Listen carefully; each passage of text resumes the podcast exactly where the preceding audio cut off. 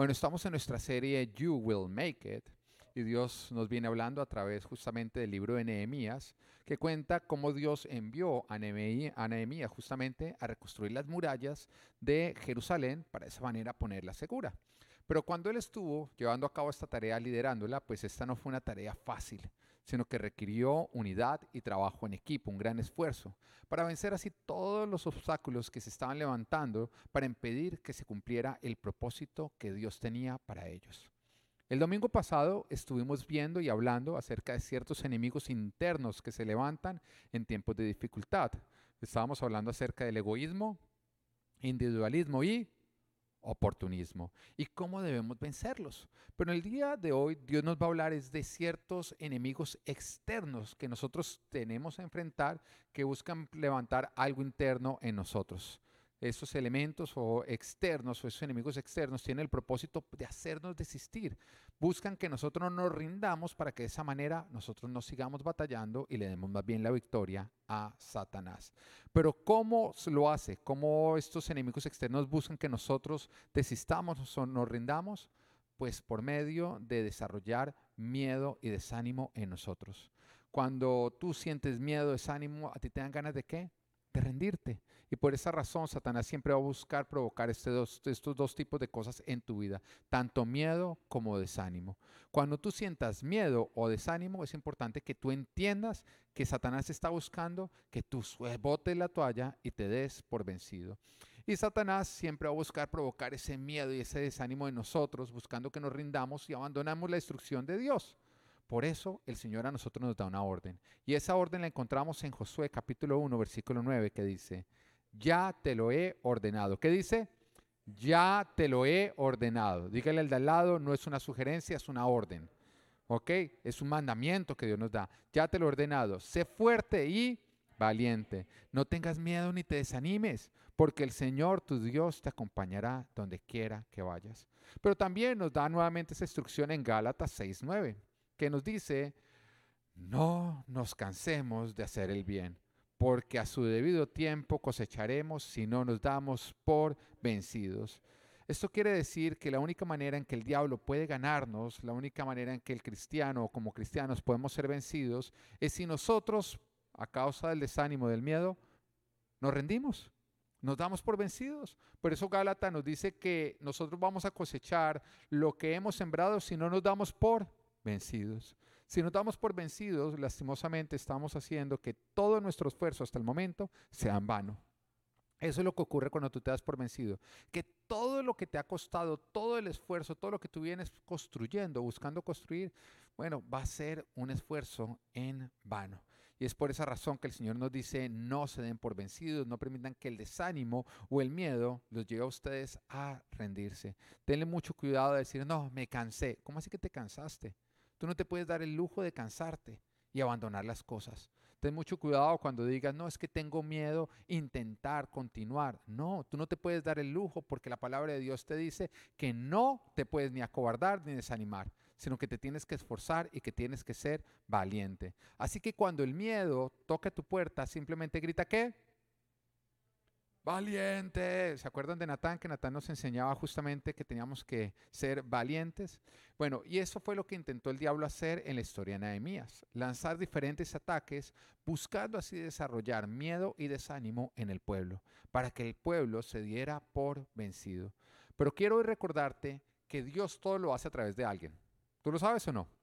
Que Dios todo lo hace a través de alguien. Bueno, eh, tú sabes que el diablo le gusta copiarse de Dios en todo, ¿no? Es un imitador. Eso quiere decir que el diablo todo lo hace a través de quién? De alguien también. Dios todo lo hace a través de alguien, pero el diablo también todo lo hace a través de alguien. Ahora, no te las des de muy santurrón, no empieza a mirar al de al lado y diga, mm, instrumento del diablo. No. el diablo también te ha usado a ti, también me ha usado a mí. ¿Cuándo? Pues cuando seguimos nuestra carne en lugar de nuestro espíritu.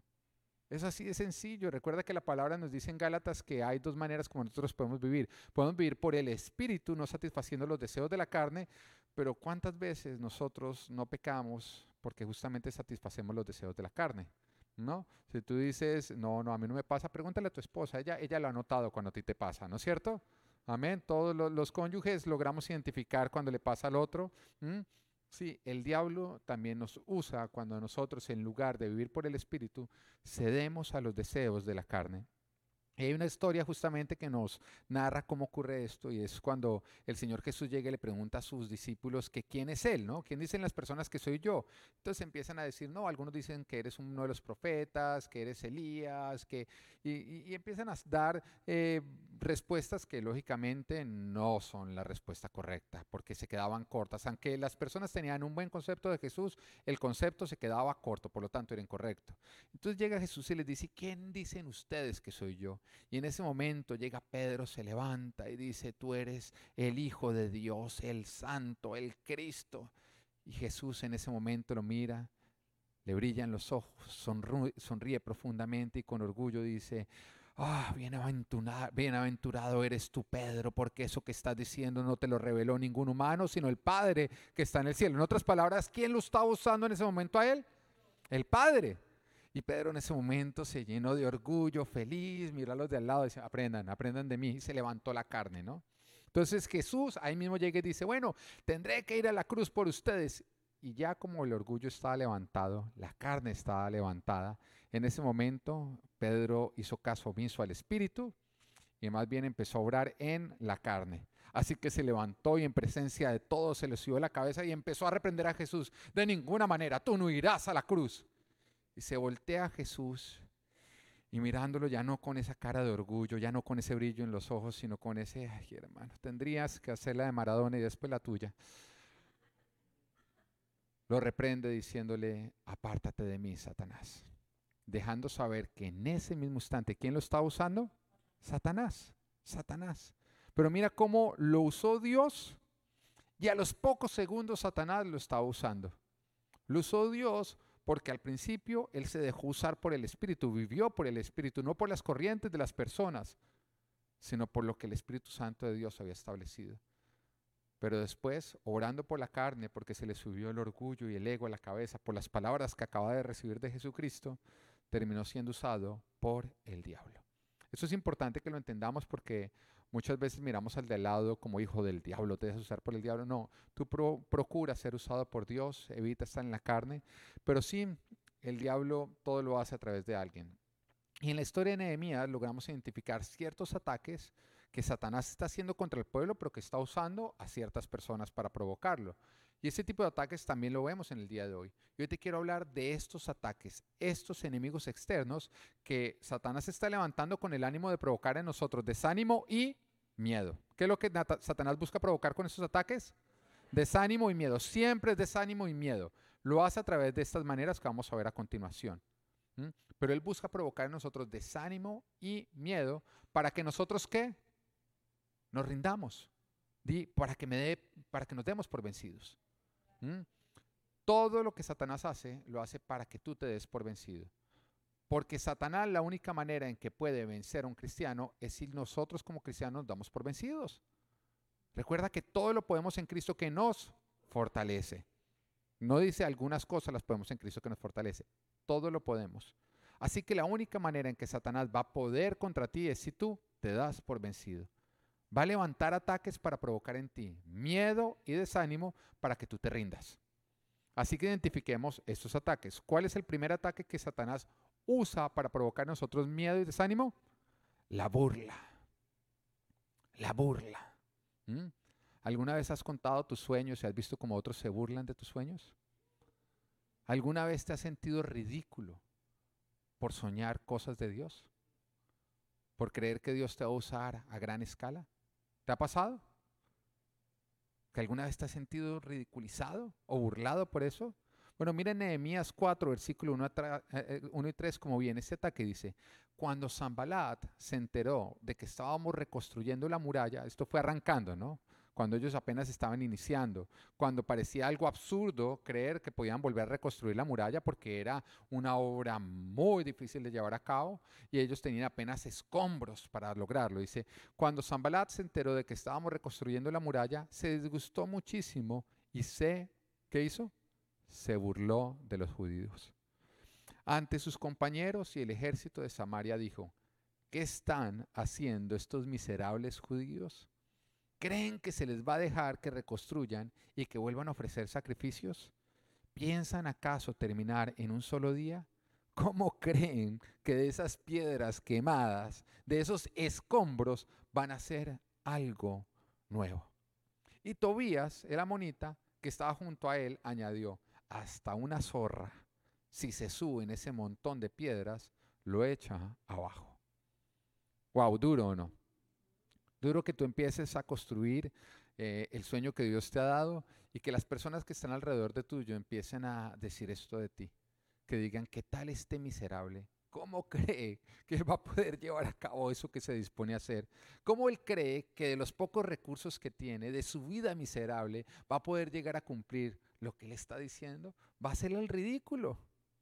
Oiga, personalmente, si yo miro atrás en mi historia, en mi propia historia, cada vez que yo me he encaminado a cumplir con un gran proyecto que viene del corazón de Dios, he sido atacado con burlas. He sido atacado con burlas.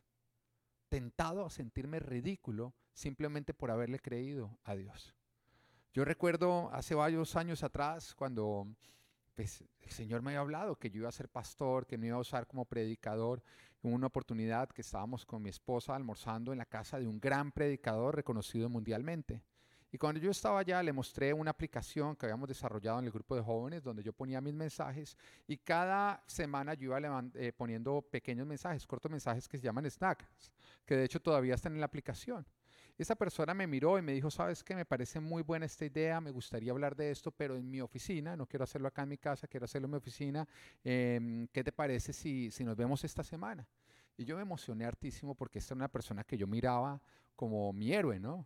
Eh, alguien a quien yo miraba, yo decía, wow, cómo me gustaría que Dios me usara en la escala en la que ha usado este hombre. Lo que él dijera era importante para mí. Y, recuerdo que con mucho ánimo llegué a su oficina esa semana y cuando llegué él cogió y me dijo, mira, estuve pensando y ¿por qué no te pones a vender estas aplicaciones? Entonces yo, yo pues me desanimé, le dije, no, la verdad es que las aplicaciones ya las venden, yo, yo estoy interesado en el mensaje que yo desarrollo adentro, yo quiero ser predicador.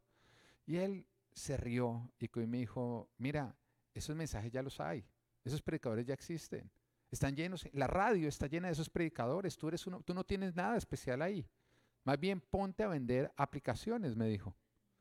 Y entonces... Pero mira, en ese momento yo, yo recuerdo que, que yo miré a este hombre y yo le dije, mira, eh, Dios a mí no me llamó a vender aplicaciones. Dios a mí me llamó a ser predicador. Y cuando lo miré, le dije así, eh, le dije, yo, yo, creo en las promesas de Dios para mi vida. Y yo no solamente creo que voy a ser predicador, sino creo que voy a, usar, a ser usado por Dios grandemente, muy grandemente. Dios me va a usar grandemente para llevar su mensaje, lo miré. Y le dije, yo sé en dónde estoy, pero sé para dónde voy. Yo sé que hoy no soy ese gran predicador, le dije, pero yo sé que algún día lo voy a hacer. Y yo sé que hay un camino por recorrer y yo estoy dispuesto a recorrerlo. Y lo voy a recorrer con los que creen en mí, sin importar lo que puedan decir aquellos que no creen. Así que si crees, ayúdame. Si no crees, no te preocupes, me verás lograrlo. Cuando le dije esto, este hombre simplemente me dijo, bueno, no, sí, sí, yo te quiero ayudar, eh, eh, pero bueno, sabes que se acabó la reunión, después hablamos. Después eh, escuché que le había dicho a alguien, este, ese Pedro jamás será ayudado por mí por haber sido orgulloso y no haber recibido mi consejo de vender aplicaciones. Lo único que yo puedo decir, gloria a Dios, que no le creía a esa persona. Pero lo mismo va a ocurrir contigo. Cada vez que nosotros le creamos a Dios lo grande que Él quiere hacer con nuestras vidas, vendrán otros a burlarse. Cuando yo dije que quería ser pastor, varios se burlaron. Y decían, mire lo que ahora se le metió en la cabeza, dice que pastor. Y algunos decían, lo veremos fracasar. Recuerdo cuando, cuando, cuando, me fui cuando dije que, que, Dios me había mostrado que me iba a casar con mi esposa y, y los dos decidimos casarnos, ya la había conquistado y, y después de un largo noviazgo de tres meses decidimos casarnos pero con la certeza de que Dios nos había dicho que, éramos el uno para el otro. Y oíamos como, como la gente se burlaba. Era todo lo que nos llegaba a nosotros, burlas de por qué nos estábamos casando tan rápido. Y decía, no, ella está interesada porque, porque, porque, porque él tiene dinero. Que ni siquiera era cierto. Tenía ella más dinero. Yo era el que estaba casándome por dinero y decían, les va a ir mal, y se, se, burlaban de nosotros. Recuerdo cuando, cuando, cuando empezamos a Full Life, cuando teníamos el plan de arrancar Full Life y apenas estábamos reuniéndose en mi casa, 12 personas, cómo nos llegaban comentarios de personas que decían, oiga, ¿qué tal como esos dos están jugando a ser iglesia? Con esas palabras, ¿qué tal como están jugando a ser iglesia? No lo van a lograr, veremos cómo fracasan en el intento. Lo único que te puedo decir es que si estás recibiendo burlas por creerle a Dios lo que Dios va a hacer contigo, es porque el diablo sabe que si tú le crees a Dios lo vas a lograr.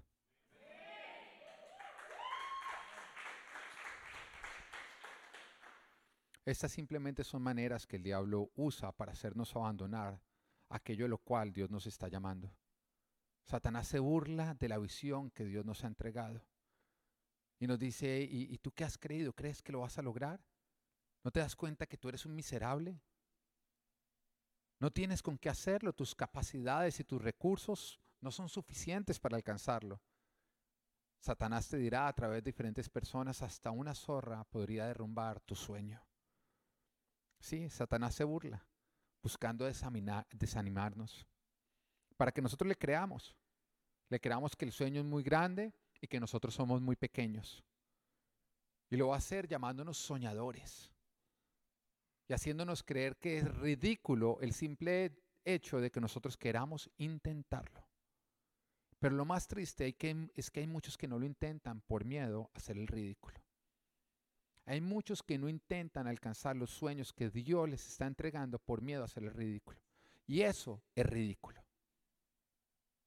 Eso es ridículo.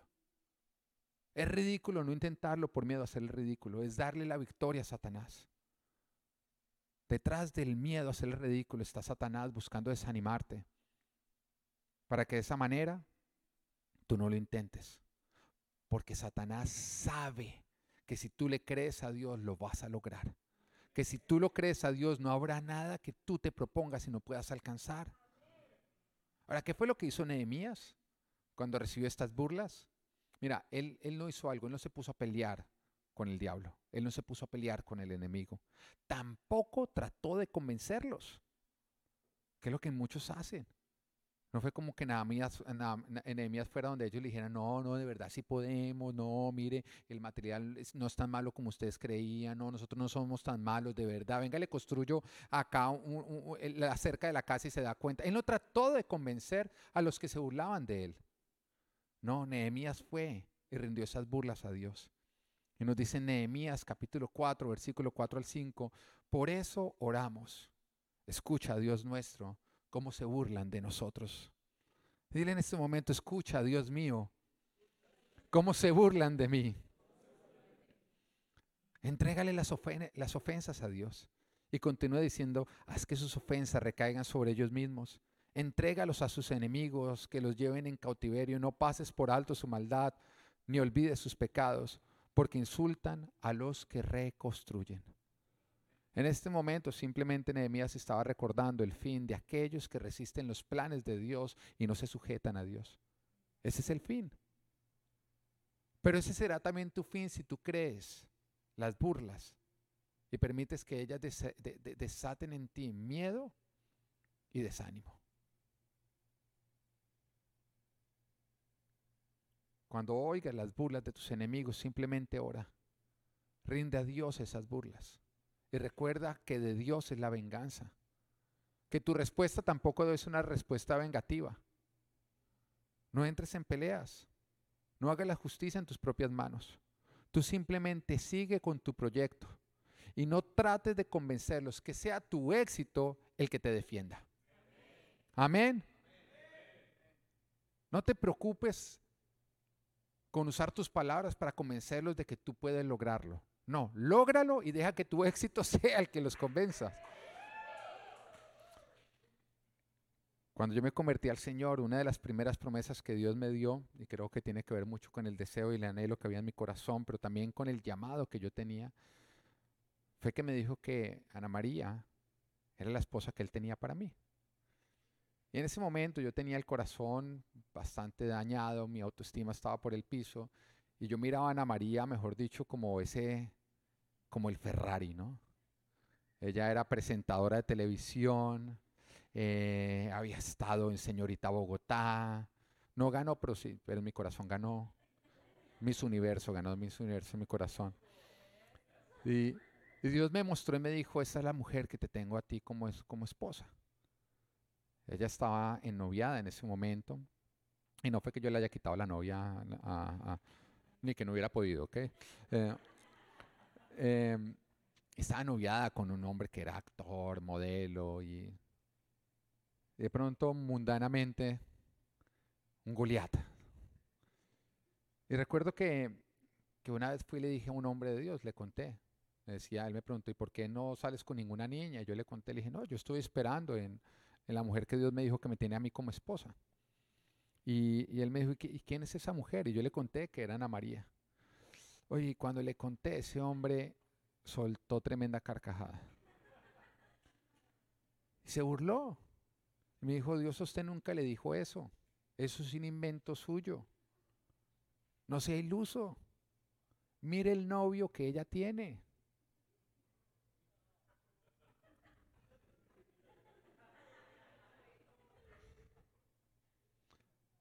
Siempre que tú le creas a Dios, habrán los que se van a burlar de que tú le creas a Dios.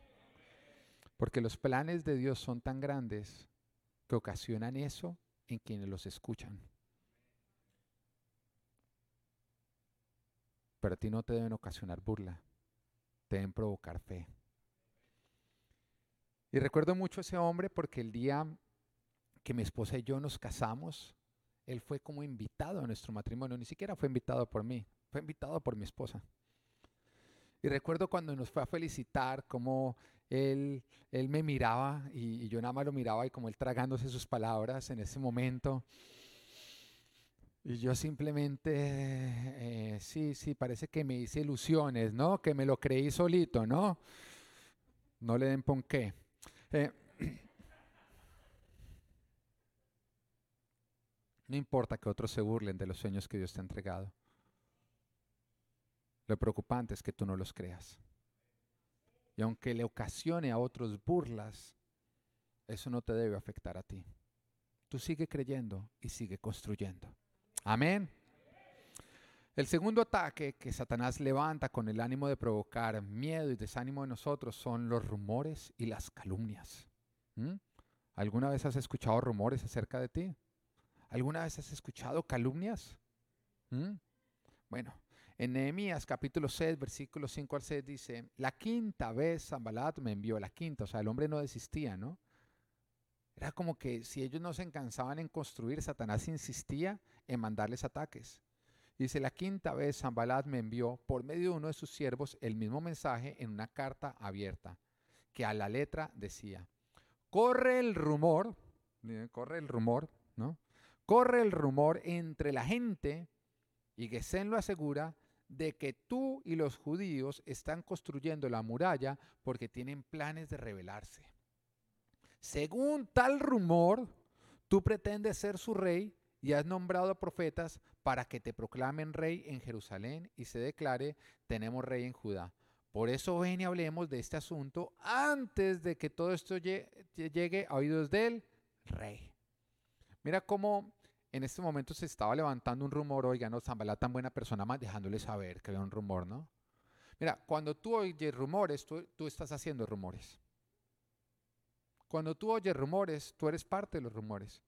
Y algo que uno tiene que ser muy cuidadoso es de no ser parte de los rumores. Tú asegúrate de no ser parte de lo que estén hablando de otras personas.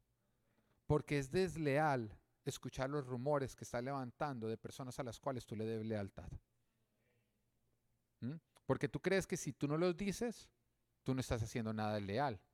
Pero si tú eres parte de escucharlos, tú estás ayudando a que sigan esparciéndose esos rumores. Es de leal escuchar rumores. Aprende a cerrar tus oídos, aprende a hacer callar las cosas y decir, qué pena, pero yo no voy a escuchar eso porque eso son mentiras. Pero mira cómo en este momento se están levantando rumores que buscaban, era atacar las intenciones de Nehemías. Porque están diciendo, tú no estás buscando construir esto porque Dios te haya enviado, sino porque tú quieres rebelarte contra el rey, quieres autoproclamarte rey. Y en ese momento lo que quería era provocar el miedo en Nehemías, que Nehemías tuviera que ir a defenderse a sí mismo de los rumores y decir no, porque si llegaba Dios del rey, lógicamente el rey lo iba a acusar de traición y hasta ahí le iba a su propia vida. Otro ataque de Satanás con el ánimo de desanimarnos y atemorizarnos es iniciar rumores y calumnias para ensuciar nuestro nombre, dañar nuestra reputación y ponernos en peligro. Aún acusándonos de no tener buenas intenciones. Mira, cuando Satanás no puede atacar tus acciones, atacará tus intenciones. Cuando Satanás no puede atacar tus acciones, ¿qué atacará? Tus intenciones. Cuando tus, cuando tus acciones son correctas, entonces Satanás para descalificarte va a atacar tus intenciones, la razón por la cual tú lo estás haciendo. Porque aún hacer lo correcto con las intenciones incorrectas es hacer lo incorrecto o no. Porque las intenciones es lo que hay en nuestro corazón, es lo que está detrás de nuestras acciones, el motivo real por el cual nosotros estamos obrando. Eso es como el hombre que llega a la casa con unas flores. Llegar con flores a la casa es una buena acción, ¿no? Pero de pronto la esposa lo mire y le dice, ¿qué hizo ahora? Oye, que una buena acción la está convirtiendo en una mala acción, ¿por qué? Porque está dudando de las intenciones por las cuales lo está haciendo o no. Porque llevar flores es una buena acción. Entonces, ¿estamos de acuerdo? ¿Todas las mujeres están de acuerdo en que, llevar que el hombre llegue con flores es una buena acción? Amén. Así las haya comprado en la funeraria, ¿no es cierto? Es una... Algunos lo hacen para ahorrar plata. Bueno, Llevar flores es una buena acción, pero llevarlas con una o con la intención de, esconder algo malo que hicieron, de, de no asumir la culpa o de ahorrarse las consecuencias, eso ya lo convierte en una mala acción, porque lo conviertes en un engaño. Una buena acción se convierte en una mala acción cuando hay una mala intención. Y por eso Satanás cuando Él no pueda atacar tus acciones, va a atacar tus intenciones, buscando anular las acciones. Y yo creo que la mayoría de, los problemas en casa, entre cónyuges y entre personas, la mayor lo que más provoca la división entre personas que no haber división es justamente que Satanás nos carga para dudar de las intenciones de otros. De las intenciones de otros. Entonces uno pelea con el cónyuge no por la acción, sino porque uno cree que esa acción se llevó a cabo con una mala intención. Pero si nosotros fuera tan sencillo como nunca dudar de las intenciones de aquellas personas a las cuales les debemos fidelidad y lealtad, entonces uno sabe que cuando la acción uno no la prueba, uno iría a la confianza que tiene la intención y todo sería más fácil. Todo sería más fácil. Los conflictos en casa se solucionan más cuando nosotros confiamos en las intenciones de nuestras esposas. Y cuando las esposas confían en las intenciones de los esposos, porque en ese momento entendemos que aunque la acción no parezca la correcta, la intención sí lo es, por lo tanto, simplemente se cometió un error, una mala lectura de la situación. Bueno, la Biblia nos dice con respecto a Satanás, en Juan capítulo 8, versículo 44, dice, desde el principio este ha sido un asesino y no se mantiene en la verdad, porque no hay verdad en él. Cuando miente, expresa su propia naturaleza, porque es un mentiroso, es el padre de la mentira. En otras palabras, todo lo que Satanás te dice, la verdad es lo, contrario. Cuando oigas a Satanás, tú tienes que saber que la verdad es lo contrario. Y no te extrañe que el enemigo, el diablo, use la mentira, los rumores y las calumnias para atacarte. Eso es algo que va a ocurrir. Si tú estás dispuesto a hacer algo grande para Dios, amarre bien los pantalones porque van a venir calumnias contra usted. Porque van a haber rumores.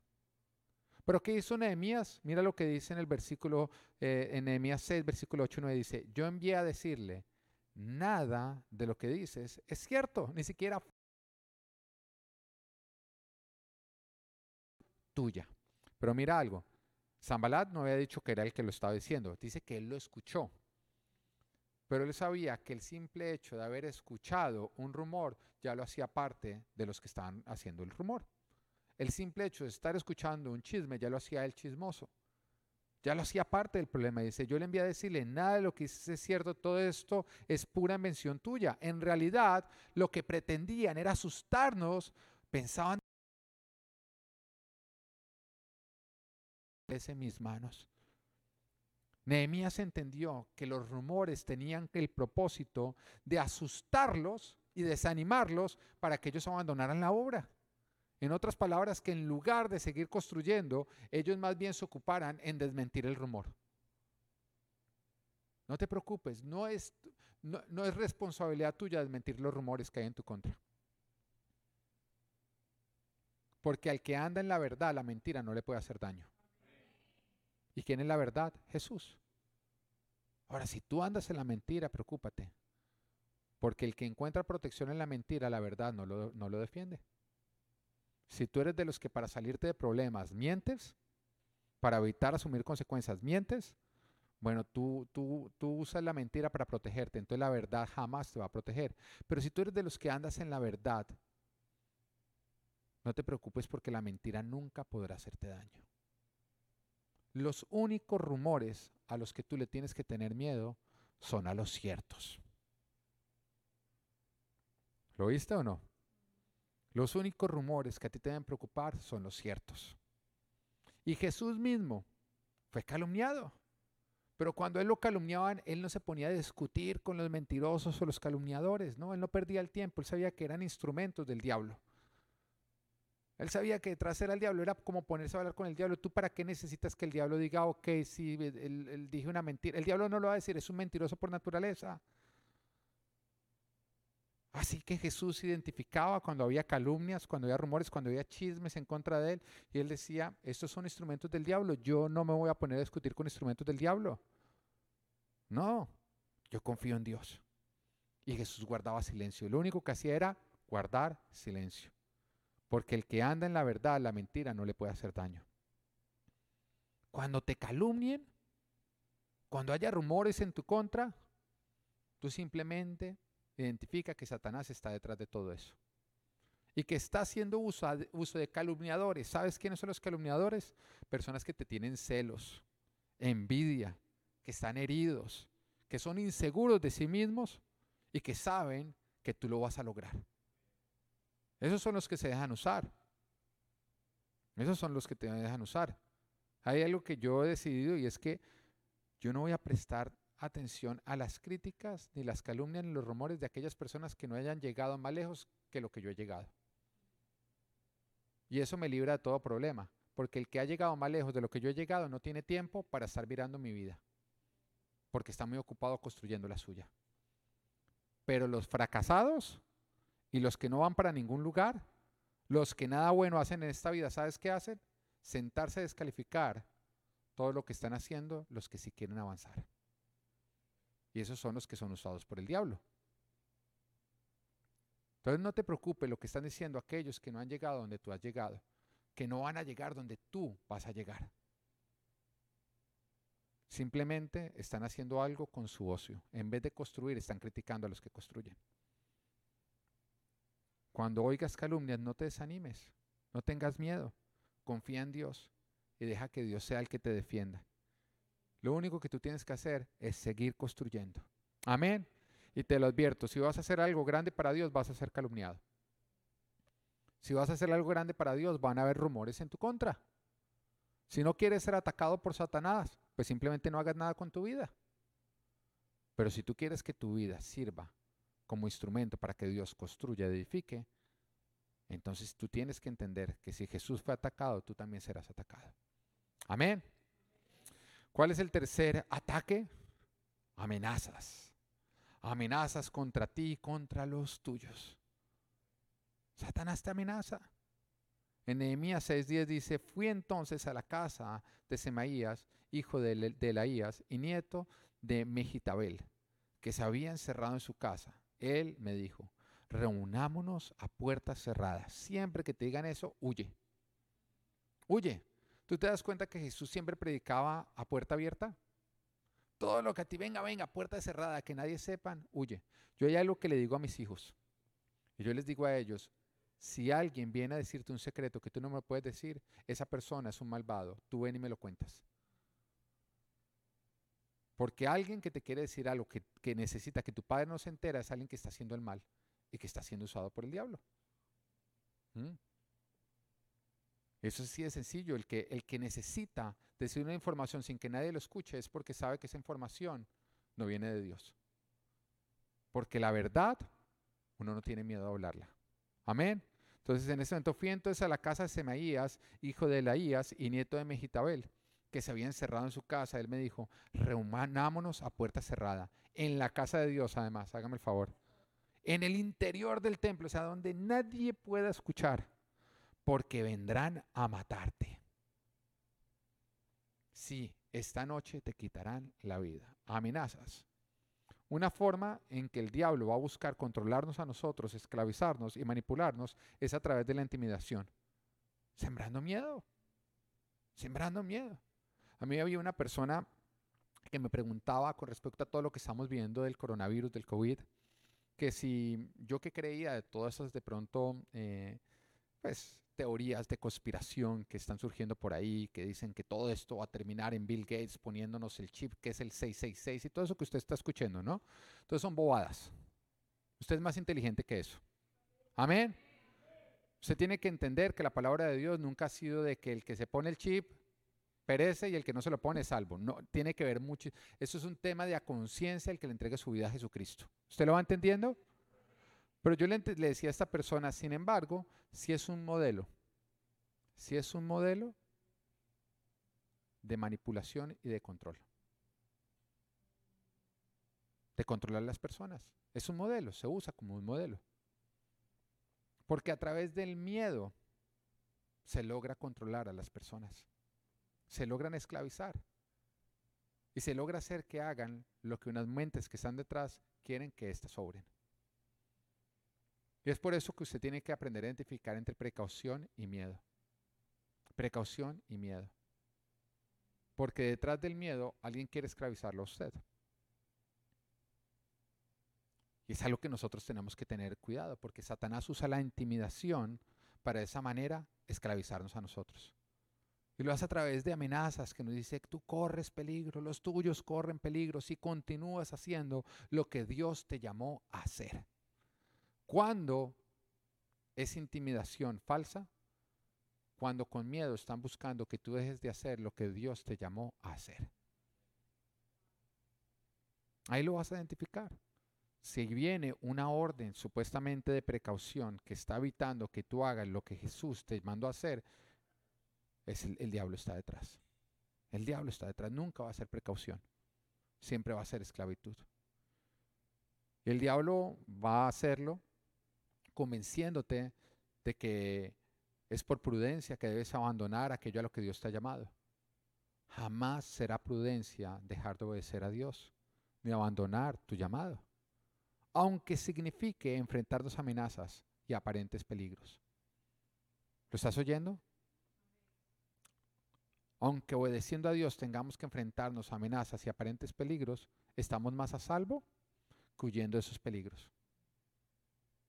Porque si obedecemos a Dios, es en la obediencia que encontramos protección. Nuestro bienestar no está en lo que nosotros dejamos de hacer. Nuestro bienestar y nuestra protección está en obedecer a Dios. Punto, en obedecer a Dios. Ahora, te voy a decir esto y abre tu corazón. Huir de Goliat es más peligroso que enfrentarlo si tú eres David.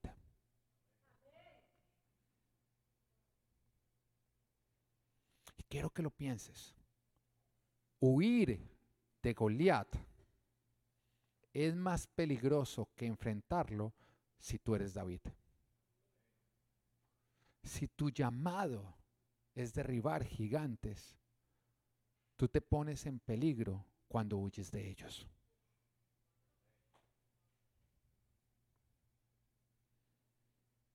Y si no me crees, pregúntale a Jonás. por ponerse a salvo huyó de su peligro y provocó un gran peligro. un verdadero peligro. Porque es en la fe que nosotros encontramos la protección, no en la cobardía. Y la fe requiere obedecer a Dios. Aunque la vista, los medios y lo que nos rodean nos digan que es peligroso. No importa lo que puedan estar diciendo a nuestro alrededor, lo importante es lo que Dios nos está diciendo. Y es importante que como hijos de Dios, independiente de lo que nos estén mostrando, independiente de que haya todo un ejército acobardado que lleve 40 días encerrado por miedo a un gigante que está saliendo a amedrentarlos, que tiene un historial grande de aniquilar personas y ejércitos, por más de que eso ocurra, tú no sigues las multitudes. Tú frena, mira a ese gigante y pregúntale a Dios, ¿qué quieres que haga? Y si Dios te llama a enfrentarlo, no huyas, enfréntalo. Porque enfrentándolo encontrarás la vida, huyendo encontrarás la muerte. Y te vas a encontrar que en tiempos en que Satanás se levanta con calumnias y con intimidación, con amenazas, son muchos los que se acobardan. Son muchos los que se esconden. Son muchos los que te llamarán a ti imprudente por seguir haciendo lo que Dios te llamó a hacer. Te criticarán. Los cobardes critican a los valientes. Recuerda que nuestra protección está en la fe, no en la cobardía. Y que nuestra fe requiere obedecer a Dios, aun cuando la vista y todo lo que nos rodean digan que es peligroso. Lastimosamente hay muchos que por cobardía, por dejarse intimidar del diablo, están desobedeciendo aquello a lo que Dios los está llamando. Y que vienen creyendo que están más seguros en huir que en enfrentar. Pero yo quiero que recordemos la parábola de los talentos, en la cual nos habla que el Señor le entregó unos cinco mil, a otros mil, a otros mil. El de cinco mil y dos mil salieron a, producir y multiplicaron. El de mil no, él no, él no multiplicó, él le daba miedo a arriesgar los mil. Entonces, ¿qué hizo? Lo enterró por miedo. Y él creyó que había prudencia en enterrar, en no arriesgar. Él siguió sus miedos, supuestamente por ser prudente. ¿Y sabes qué le costó? Ser despojado, quedarse sin nada, ser arrojado a donde habría rechinar de dientes. Mira cómo él enterró por miedo a perder. ¿Y sabes qué pasó? Que perdió. El Señor se lo quitó y se lo entregó a otro que no obedecía sus miedos, sino que estaba dispuesto a ser valiente. Así que cuando tú ores por miedo, por miedo a perder, tú tienes que entender que vas a perder. Dios te lo va a quitar y se lo va a entregar a otro que sea valiente. La palabra de Dios nos llama a ser valientes. Y nunca el Señor confiará grandes cosas a los que viven según la cobardía. Satanás te quiere robar y sabe que una manera de que tú pierdas lo que Dios te ha entregado es que tú seas miedoso, que tú seas cobarde, que tú no estés dispuesto a arriesgar. Huir del peligro desobedeciendo a Dios no te pone a salvo, te hace perecer. Seguir tus miedos es caminar hacia lo que tú más temes. Seguir tus miedos es caminar hacia lo que más tú temes. Vivir por fe es caminar hacia lo que tú deseas, aunque te toque enfrentar tus miedos. Y te va a tocar. El único camino hacia los deseos de tu corazón se llama fe. Pero en medio de esa fe tendrás que derrotar todos tus miedos. Vivir por fe requiere ser valiente. Ahora, ¿cuál fue la respuesta de Nehemías ante todas estas amenazas y miedos que querían sembrar en él? Lo encontramos en Nehemías capítulo 6, versículo 11 y 14 dice, pero yo le respondí, yo no soy de los que huyen. Di, di en ese momento, Satanás, yo no soy de los que huyen. Cuando venga el miedo a tocar a tu puerta, levántate y di, Satanás, yo no soy de los que huyen. Y dice, yo no soy de los que huyen. Los hombres como yo no corren a esconderse en el templo para salvar la vida. no me esconderé. Qué profundo esto. Hay algunos que su cobardía los lleva a esconderse aparentemente en la voluntad de Dios, cuando claramente la están desobedeciendo. Este hombre trató de hacerle creer a Nehemías que era espiritual esconderse en el templo. En otras palabras, estaba disfrazando la cobardía con un acto espiritual. No le dijo escóndete en tu casa, le dijo escóndete en el templo. En otras palabras, Dios quiere que te escondas. ¿Qué pasa cuando usamos el cristianismo y nuestra fe no para obedecer, sino para justificar nuestra cobardía?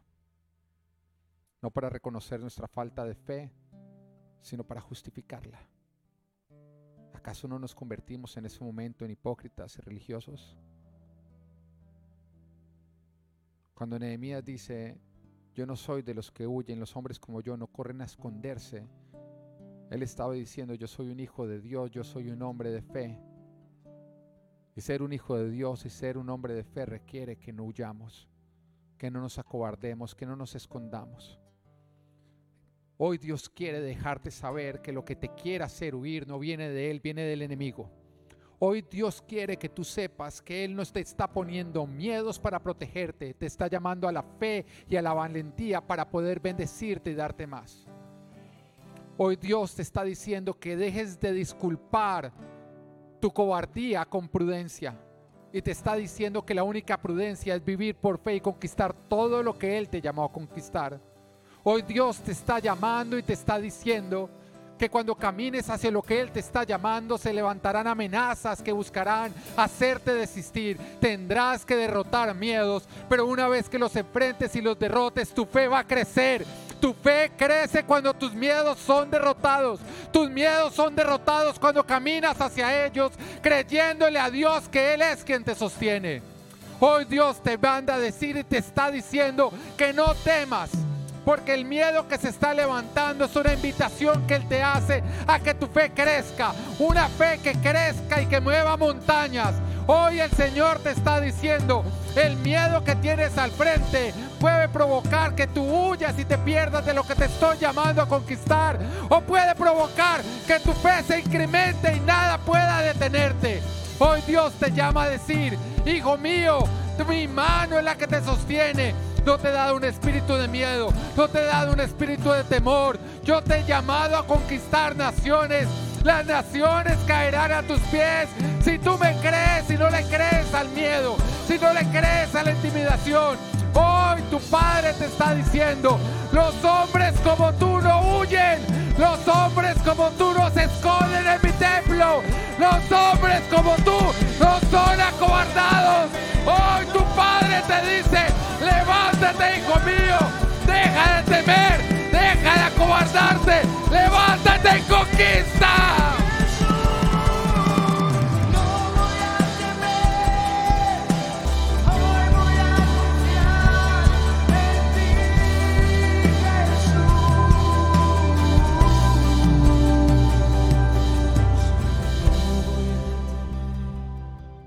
Y es que me di cuenta, versículo 12, de que Dios no lo había enviado. Wow, si viene con miedos, no fue Dios quien lo envió. Si viene con temores, no es Dios el que te está hablando. Y es que me di cuenta de que Dios no lo había enviado, sino que se las daba de profeta porque Zambalat y Tobías lo habían sobornado.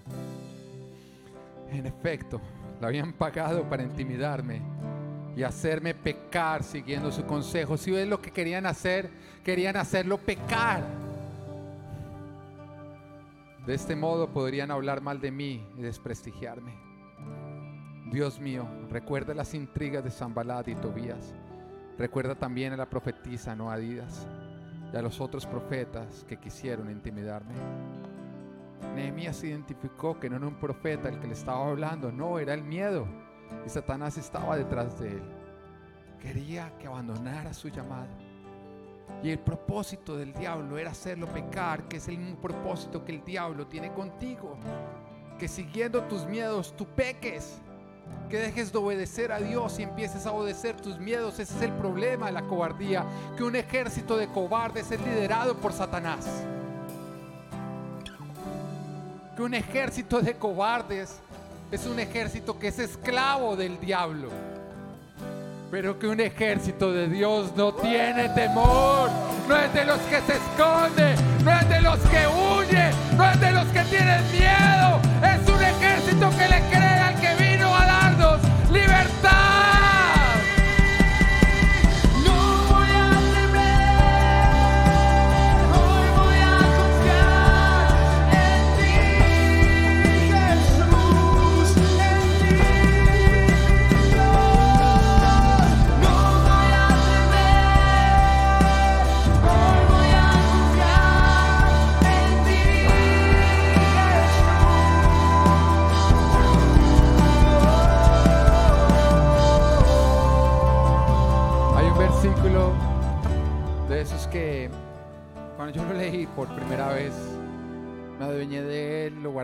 corazón.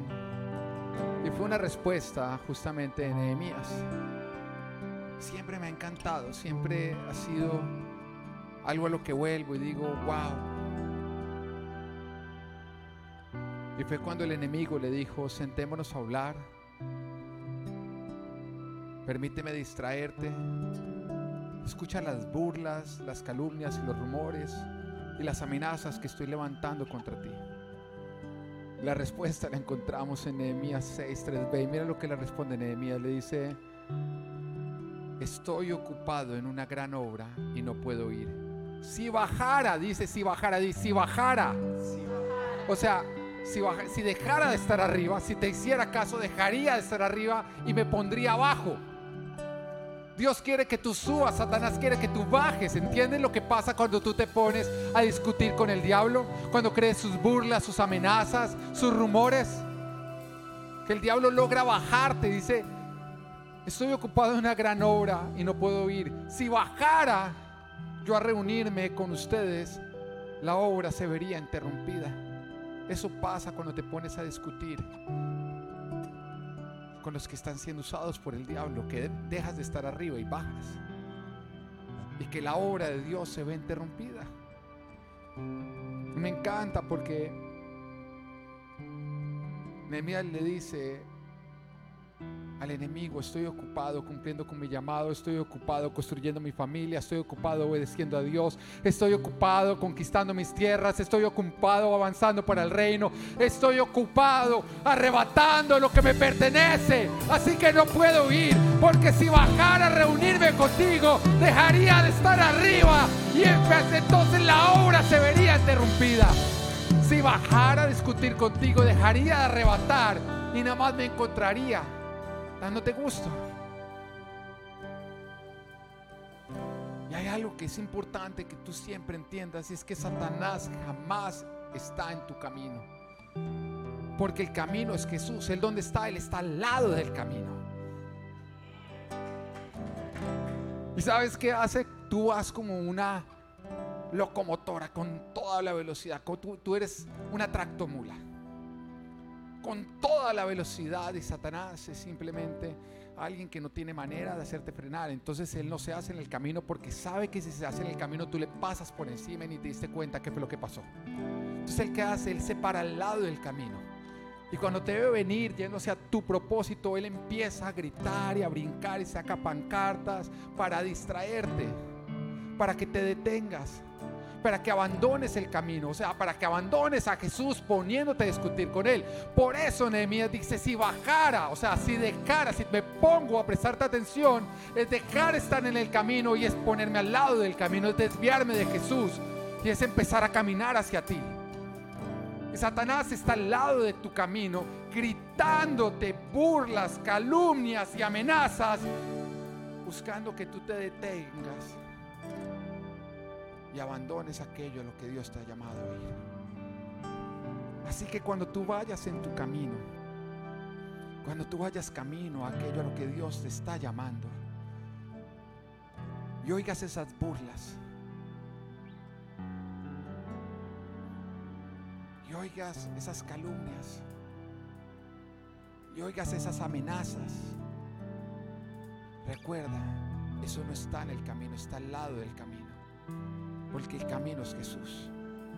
Y en ese momento, sin discutir, sin frenar, simplemente baja el vidrio de la tractomula en la que vas montado y grítale al diablo, estoy muy ocupado en una gran obra y no puedo ir. Si bajara yo a reunirme contigo, la obra que estoy conquistando se vería interrumpida